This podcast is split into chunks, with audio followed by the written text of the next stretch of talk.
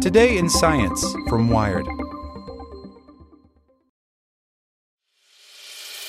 As a longtime foreign correspondent, I've worked in lots of places, but nowhere as important to the world as China. I'm Jane Perlez, former Beijing bureau chief for the New York Times. Join me on my new podcast, Face Off US versus China, where I'll take you behind the scenes in the tumultuous US China relationship.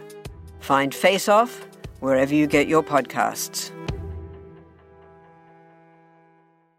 Want to learn how you can make smarter decisions with your money? Well, I've got the podcast for you. I'm Sean Pyles, and I host NerdWallet's Smart Money Podcast. Our show features our team of nerds, personal finance experts in credit cards, banking, investing, and more. And they'll help you make the most of your money while cutting through the clutter and misinformation in today's world of personal finance. You'll get clarity on strategies to help you build your wealth, invest wisely, shop for financial products, and plan for major life events. Listen to NerdWallet's Smart Money Podcast wherever you get your podcasts. Welcome to the spoken edition of Wired. Today's edition is brought to you by TD Ameritrade, who's reinventing how you invest. Whether you want to place a trade on Facebook Messenger or get market news from your smart speaker, TD Ameritrade's technology is designed to bring the market to you. See what's new at tdameritrade.com/innovation.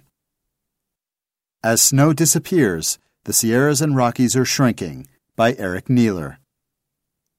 The mountains of the High Sierra and the Rockies are in effect shrinking, according to a new analysis of the nation's snowpack over the past 36 years. These places are experiencing a shorter winter with less snow, just like regions closer to sea level. That's not good news for ski resorts and snowmobilers, as well as rural homeowners worried about wildfires that erupt in the summer and fall, experts say. In fact, it's not so good for anyone living in Los Angeles, Phoenix, or Denver either. High mountain snowpack supplies drinking water throughout vast areas of Northern California and the Mountain West.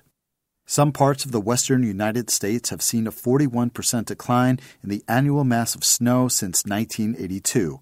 The affected region is about the size of South Carolina, according to a research team led by Xubin Zeng, professor of hydrology and atmospheric sciences at the University of Arizona. For the future, that percentage will keep increasing, says Zeng, who presented his findings at the annual meeting of the American Geophysical Union in Washington. At the same time, the length of the snow season shrank by 34 days for the snowiest regions. Zeng used data collected by a network of backyard weather collectors who report snowfall every day to the National Weather Service across the United States, as well as an automated system of recording devices in the high mountains. These machines use 10 foot wide rubber bladders filled with an antifreeze solution that weigh how much snow lies on top of them. Zeng and his colleagues then divided up the continental U.S. into 2.5 mile squares to get a finer resolution picture of how much snow is on the ground and for how long. Previous snowpack estimates use much larger 40 mile squares. A paper based on the new data is being published today in the Journal of Geophysical Letters. The western snowpack is vital to maintaining drinking water for tens of millions of people from Denver to San Diego, as well as supporting a healthy forest ecosystem. Amato Evan, an atmospheric scientist at the Scripps Institution of Oceanography, used the snowpack dataset to look at the arrival and duration of winters in the Sierras and Rockies. The summer is coming earlier and fall is coming later, so the snowpack is being squeezed in on both sides, Evan says. The mountains are shrinking, they're getting smaller in terms of snowpack. This is the first time someone has shown this result in observations. Even though snowfall can vary from year to year, the researchers say that looking over a long period of time gives them a more accurate measurement of where things are headed in the future.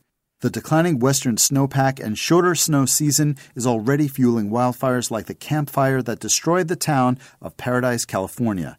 That relationship seems obvious, but it was only just confirmed by satellite images, according to Donal O'Leary, a graduate student in geography at the University of Maryland. There are more wildfires during years of early snowmelt, says O'Leary, who is also presenting his findings at the AGU meeting. We are 95% confident in this relationship. All three researchers said that climate change, which is bringing warmer temperatures and greater rainfall to some areas, is to blame. Our winters are getting sick, and we know the reason why, Evans said. It's global warming and rising temperatures. It's the only logical explanation for what's happening.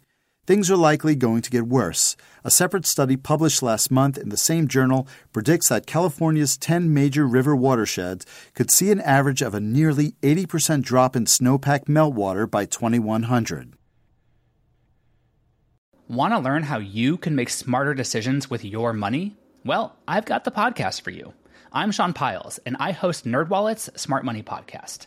Our show features our team of nerds, personal finance experts in credit cards, banking, investing, and more. And they'll help you make the most of your money while cutting through the clutter and misinformation in today's world of personal finance. You'll get clarity on strategies to help you build your wealth, invest wisely, shop for financial products, and plan for major life events. Listen to NerdWallet's Smart Money Podcast wherever you get your podcasts.